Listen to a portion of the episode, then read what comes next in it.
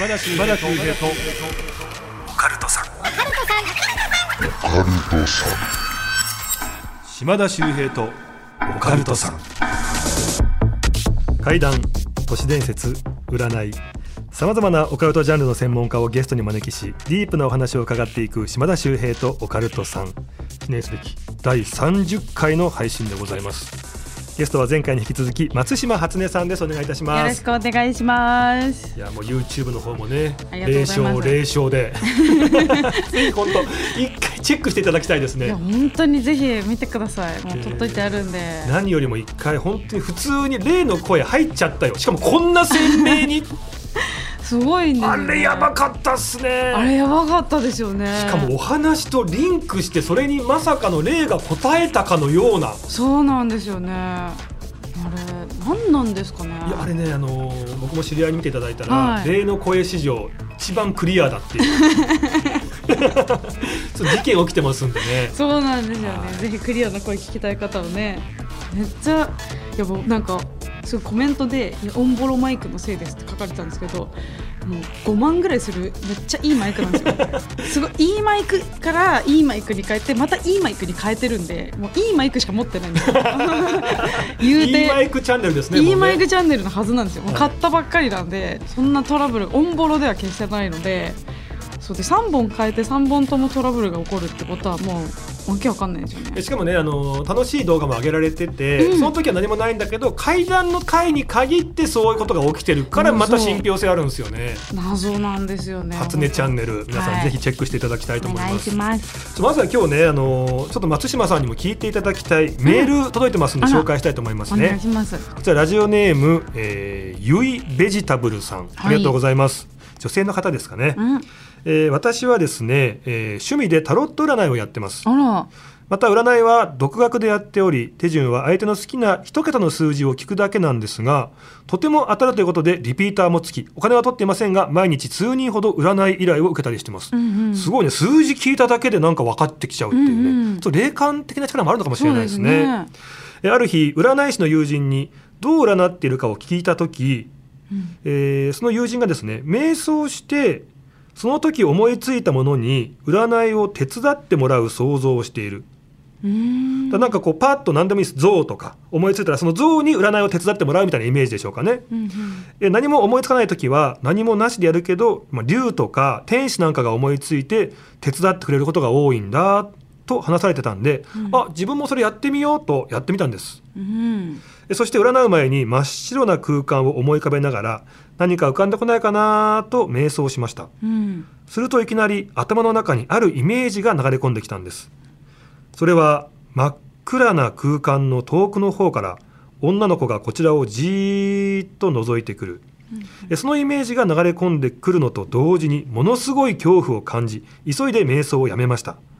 その次の日38度ほどの熱が出て全身の関節痛や下痢嘔吐をして寝込んでしまいました関節は首腰が特にひどく、えー嘔吐に関しては透明なものしか出ずその日は何も食べられませんでした。次の日には何事もなかったように治ったんですがこの体調不良がえー覗いていた女の子のせいなのかそれとも占いをしすぎたせいでマジックポイントを使いすぎたのか分かりませんがとにかく怖かった体験でした。MP をね。MP ですね。MP 消費者。いやーもらっちゃったのかもしれないなって思いますけどね。占い師あるあるでもあるんですけど本本当何人もね毎日こうだから数占っていくとやっぱり占うってことはその人のいろんな念をもらうってことにもなるので、やっぱりねこうグターってもう立てなくなるぐらい疲れちゃう時あるんですよ。うんで僕とか結構、まあ、すごくこう相手の「いやそうどうなんですか?」なんて聞きながらやるから本当にねもう人数ってあんまり見れないんですね。ただ面白いのがすごく元気だったりポジティブな人だと何人も連続見られるんですよ。ああうんうん。ただちょっとこう悩み多いとか病んでたりする方だともう2人3人でもうぐったりしてきちゃうっていう。そうですよね。だからなんかもらうってあるのかなって。いやあると思いますしあとなんか多分物を持ってた方がいいんじゃないかなって思いましたけどね。物と言いますと。なんかそのいわゆるこう何かに手伝ってもらうって言ってる方って本来だといわゆるタロットカードとか、そういうのになんかこう代用するんだと思うんですけど、ええ。物が間に挟まってるってすごく大事なことなんですよね本当は。あの私とかもなんかこうみ前見ていた時って直接その人に触ったりとかすることをもうやめてはあ。その人の周りになんかちょっとあるような感じのこう空気みたいなのを触るような形でやってたんですけどそれでもう当たっちゃってもらっちゃったりとかしてたので、うんタロットカードとかあとはまあそういう数式を書いてるような本とか、うんノートとかそういうのが間にあるとあのもらわなくて済むんですよね手相もだから直接手を触って見たりとかすると余計もらいやすいんですよね。そうだから間に何か挟んでたりとかその人と距離があった方が絶対いいのでで多分もともと数字だけで見れるから多分かなり直感力があったりとか、あのチャンネルを合わせやすい人なんだと思うんですよね。なのでこう見ちゃいけないものが見えちゃったりとかするからだからその数字で見てた方が良かったんだとワンクッション置くというかそうそうそうそうあのよく水晶占いもありますけど、うんもしかしたらその水晶とかっていうのもそういう自分を防御するって意味があるのかもしれないですね。そう間に1個あった方が絶対直接は本当良くないですね。はあなんかすごく腑に落ちました。そう感情移入とかもしやすくなっちゃうしリンクしやすくなっちゃうのでだからなんか人と話す時ってなんか例えば喧嘩してる時とか例えば彼氏彼女とかで喧嘩してる時って相手に触れながら会話をした方がうまくいくんですよ。つながり合いやすいので。だけどどんどん距離を空けてったりとか例えば電話とかメールとか距離が空けば空くほどうまく解決しないは伝わりづらくなっちゃうので。だから逆に占いをされる方とかその人に感情移入しない方がいい方冷静に客観視した方がいい方は絶対物が間にあった方が私はいいと思うあ。んで面白い触れちゃうとチャンネルが合いやすくなっちゃうんですね。合いやすいですに繋がっちゃうから。この人多分すごい合いやすいんだと思いますあのマッサージ師の方なんかもよく言うんですよねあの結構もらっちゃうってこう触って施術してるとどんどん自分の方に入ってきちゃうことがあるって。そうですそうですだからすごいあの一回ご紹介していただいてあのエステティシャンの方であのそういうこう気を扱う方がいてめちゃくちゃ効果があってすごいっていう方がいてであの某高級デパートでやられてらっしゃるんですけどあのやったら「もう初音ちゃんとんでもないね」って言って 私もうさあの触んない方がいいわってあの変な気が流れない方が人の気が流れない方がいいわって言って通わないでってすごい断通わないで？そう断られたことがあるんですよ。その方もすごい気が強い方なので。そうだから私はその無限にこうね湯水のごとく気をこう発せられるタイプだからいいけどそれをあなたに送らない方がいいって。そう自分で守れる人だからうん。私は。だからへ人の気が入っちゃうとそれが乱れちゃって悪くなっちゃうからって言って。だからその一気に私とか見たりとかするとすごい疲れて自分のこと守れなくなってその怪我をしたりとかあの人の悪いところ見ちゃったりとかが起こっちゃうんですよね。俺すごいなんかあの思い出したのがですね、はい。タロット占い師で、まあ、実はタロットを使ってるんですが、うん。本当はその人のすごい直感力っていう霊感みたいのがある人なんですよ。で実はそっちで見てるんですけどでなんでタロット使ってんですか？いやこれは別にもう本当ただの本当は必要ないんだけどねって言ってて、うんうん。だってほら俺もう分かってるから次ねはいこれ皇帝はいこれ剣とか、うんうん。はい賢者みたいな感じでもう出す前に分かってるんですよ。うんうんうんえじゃあもう必要ないじゃないですかって言ったらいやあのあえてワンクッション置いてるの、うんうん。そう。そういうことだったんですね。多分そうだと思います。絶対置いた方がいいんですよ。直接見ることは本当危ないんで。だからそのお祓いとかもそうですよね。その場所とかその家とか払ってくださいとか言われる時に絶対数珠とか持ってたりとかするものを持ってないとそう物があるってすごい大事なんですよね。いや俺ねただ占い師の人もたくさんいてすごく今ねうん。納得できたんですけど、もらっちゃうじゃないですか、はい。だからあんまり見れないってあるんですけど、うん。ゲッターズ飯田さんはい。あの人だけはもうロボットですよね。俺毎回会うと言うんですけど飯田さんってもう1日100人でも200人でもブワーって見れるんですよね。見れますでねなんで？って聞いたらあの一切入れないんだと。あそだから僕とかってちょっとこう「あそうなんですね大変でしたね」とか入ってそれに対してじゃあどうしようかっていうこうなんかラリーしちゃうんだけど飯田さんはもうマシンのように、うん。まあ、すごい人で全部わかるからもういいです。何もややなな何もいいです。はいじゃあ言います。バーってやるから そうそうあの人もう占いマシンなんですよね。そうですそうです。もうだから受け止めないんで。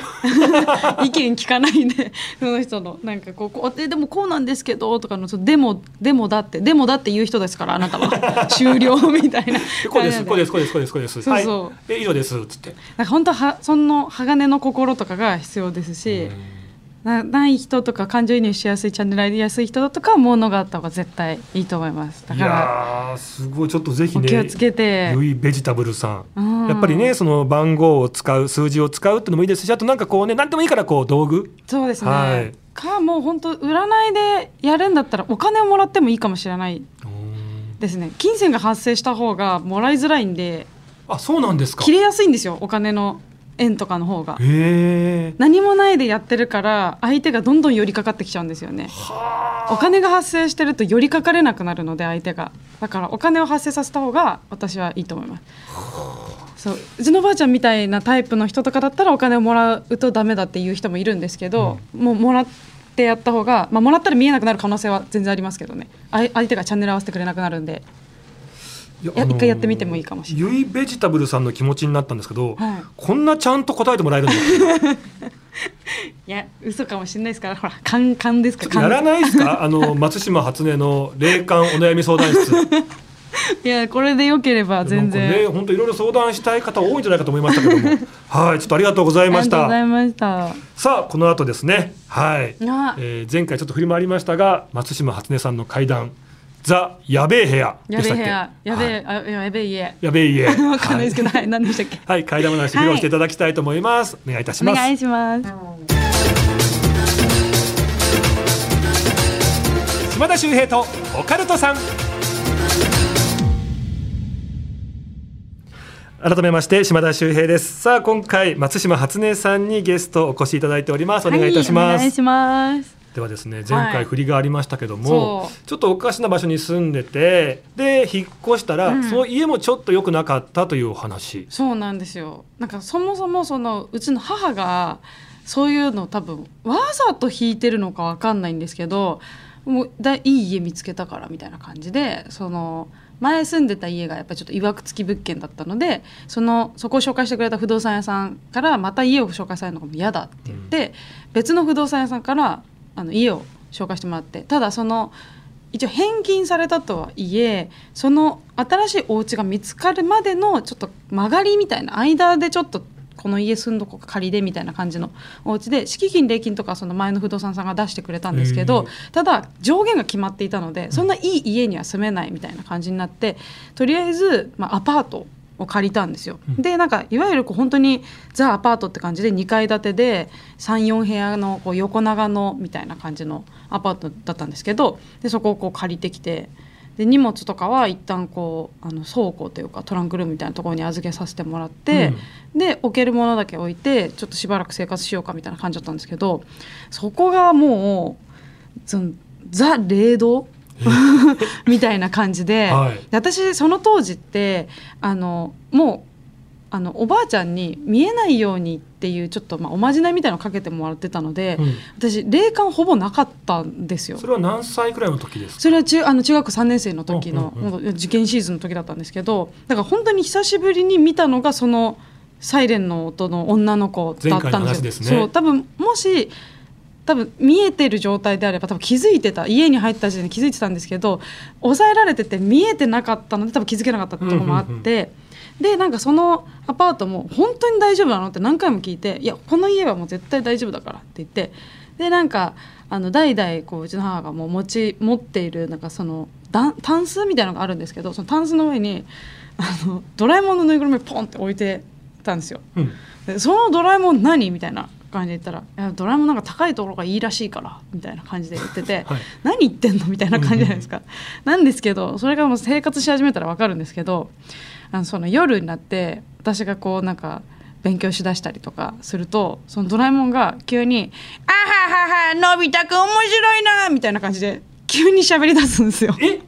そのドラえもんが。またすごいモノマネも上手でしたし いろんな部分びっくりしちゃいましたけどそう。もうぬいぐるみが？ぬいぐるみが。でぬいぐるみはなんかお腹を押すとそのあキャキャキャって面白いなとかくすぐったいよみたいな感じで声出すぬいぐるみそういうぬいぐるみだったんですよ。でそれもあの途中そこで初めて知るっていうか、そのえ？みたいになってこのドラえもん喋るぬいぐるみなんだっていうのとなんでなった？みたいなそので取ってみたらお腹のところにボタンがあってギュッて押したらわはははってくくすぐったいやめてよジタバタジタバタみたいな感じになるぬいぐるみで「いやお母さんこれ何?」みたいな感じで言ったら「いやあの見えないなら分かりやすい方がいいかと思って。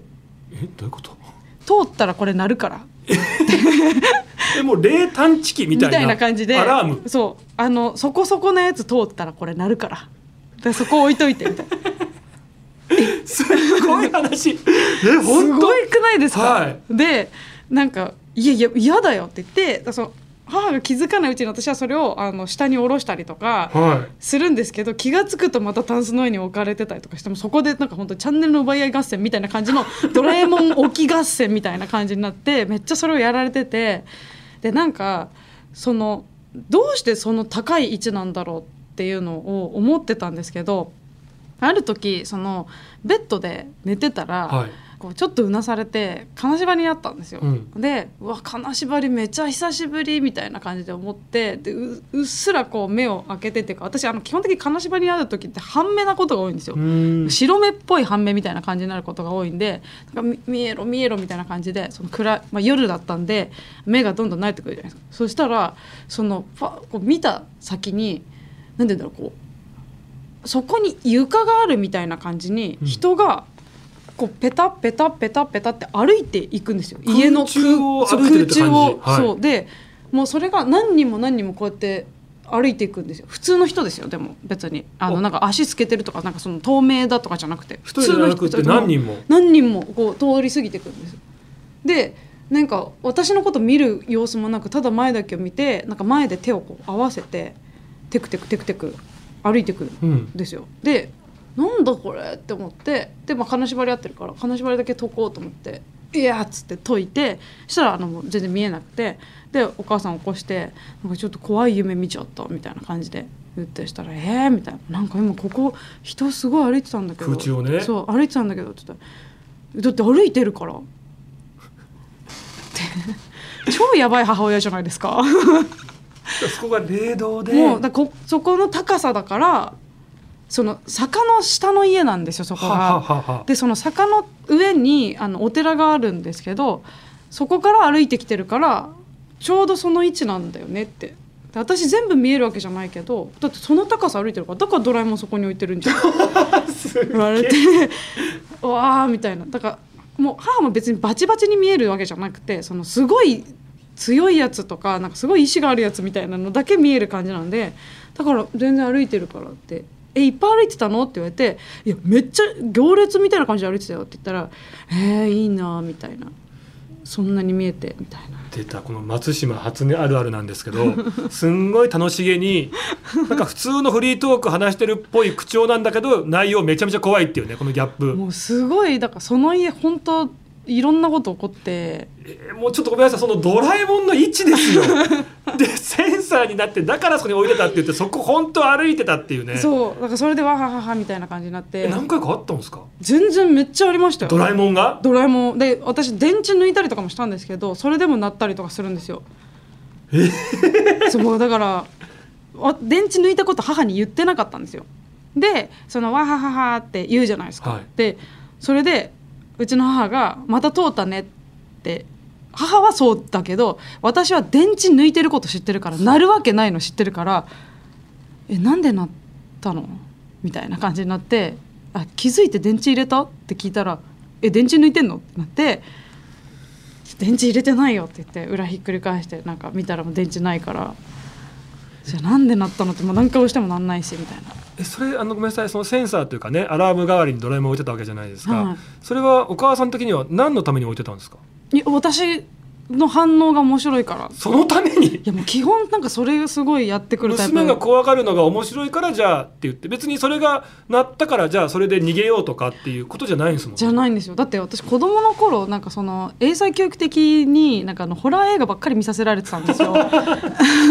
なんかアニ見て見ていいよっていうアニメもいわゆるこうドラえもんとかの映画とかじゃなくて「ゲゲゲの鬼太郎」の映画とか悪魔くんとか。とかそういうこ方のなんかこう怖いホラー映画とかばっかりででなんかそのレンタルビデオショップとかに行ってもなんかこういうのジブリとか借りたいとかって言ってもあそういうの見ない方がいいよみたいな。それすごい怖いよみたいな。うん。逆に？そう。ちょっとあのまあ嘘ででしょ、うん、で「え？みたいな感じで「こっちの方が面白いよ」とかって言って基本的にこう選択肢がなくて十何歳とか15歳とかになって初めてあのレンタルビデオショップの会員カードが自分で作れるようになってやっと借りたのがジブリだったっていうぐらい いや違う違う違う本当もうなんか全然あれだったんですけどそれでなんかそのビデオショップ行った時とかも子供だからこうちょっとじゃあ私も好きなとこ見てくるとかって言ってそのなんか仮面ライダーとかそういう本見に行きたいじゃないですか、はい。で戦隊ものの方とかアニメの方とか。で見に行ったらなんか一本だけビデオがカタカタカタカタ揺れてたんですよ。うん。私の目の高さにある。えでえなんだろうって思ってバーって好奇心で近づいてったらそこにこうなんていうんだろうこうビデオがこうバーって並べられてる棚の隙間のところに人がバーっていてその人がこうそのビデオを掴んでこうカタカタカタカタってやってたんえですよ。後ろからこう目が見えたってこと？隙間から？こうやって覗いたら人がこうあのコンビニでみ飲み物補充してるみたいな感じであーなんか目合っちゃって一瞬気まずいなみたいな店員さんと。って思ってでびっくりしてなんかそのカタカタやってるから。でお母さんとかにわーって戻って「あそこの棚人がいたよ」って言ったらうちの母が「後ろは壁だよ」やばくないですか？えごめんなさい。ええごめんなさい。え立てないんですよ人が。しかも私子供だから子供が覗き込む高さなんで怖っ。どうあがいても人がこうすごいしゃがんでもうすごいエリアが必要じゃないですか。えなんでそんな人が後ろ側から目だけでじろーっと見てで一つのビデオだけをカタカタカタカタカタ。えそのビデオって何だったんですか？いや覚えてないです。もうそのもう目がバッてあった。でもその戦隊ものとかそういうアニメとかそういうゾーンだったとは思ってるんですけど、ですよ。なんかねそのビデオ借りたらなんか怖いことあったのかなとかいろいろ考えちゃいますよね。慰めようとかってことじゃなくてより怖がらせようとしてるんですよね。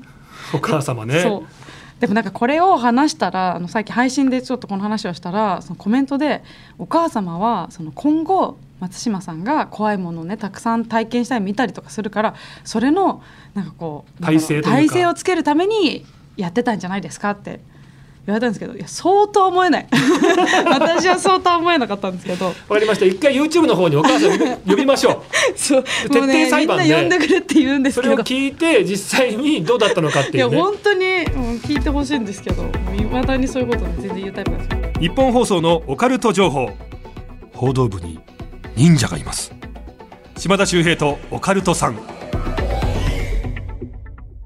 まあそのアパートの話に戻るんですけど、あはいはいはい。まだまだ全然あるんですけどそのいよいよやばいなってことがあって結局1ヶ月ぐらいでそこ引き払うんですけど、うん。最後の方にあの私がなんかあの先に家に帰ってきた日だったんですけどその母がパートかなんかで出かけててで私昼ぐらいに帰ってきたんですよね学校が終わって。でまあもう受験生なので結構午前中とかで基本的に授業もそこそこに終わって帰れる人はもう帰っていいですよみたいな感じだったんで先に私が家帰ってきてであの玄関ガチャって開けたらいないはずの母があの座ってたんですよリビングに。うん。でそのアパートの構造が基本的にこう玄関があってリビングがあってそのままあの寝室が見えちゃうみたいな、うんうんうん。なんか 1K っていうのかな、はいはいはい、まあ、1DK 仕切りがないというかなんかもうずっと奥まで見えちゃってつそれまあながってるよう一応すりガラスみたいなのあるんですけどすりガラス開けてあるのでそのままこうベッドとかテレビとかまで見えちゃうみたいな感じなんですよね。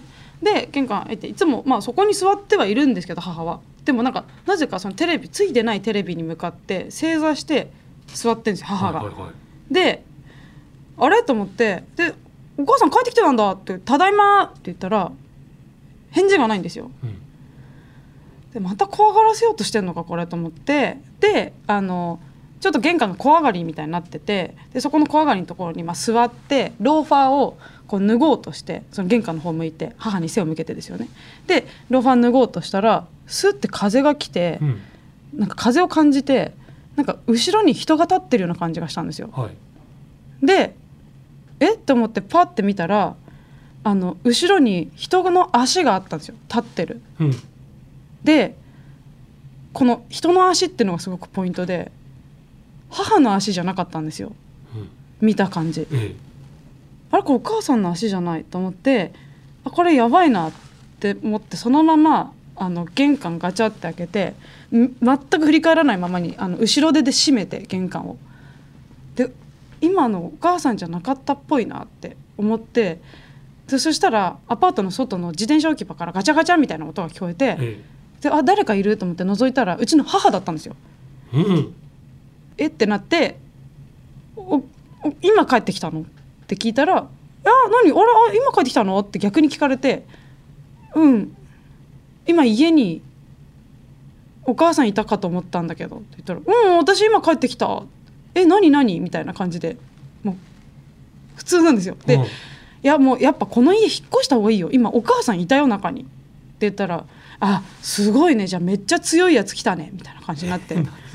で「いやでもこれどうすんの?」ってか「帰んの?」って言ったら「え帰るよ。なんで？うちらの家じゃん」って言って普通にガチャって開けて「はいはいはいはいお疲れお疲れお疲れお疲れ」って言ってこうやってパンパンパンパンってやって「終わり終わり終わり」とかってうちの母がいきなり言い出して「でもう大丈夫だから入んな」みたいな感じで。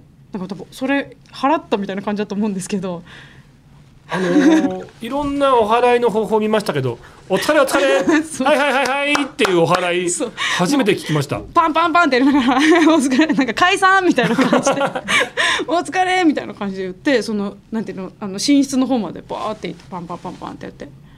でそれでなんかもう終わりみたいな感じにしてて。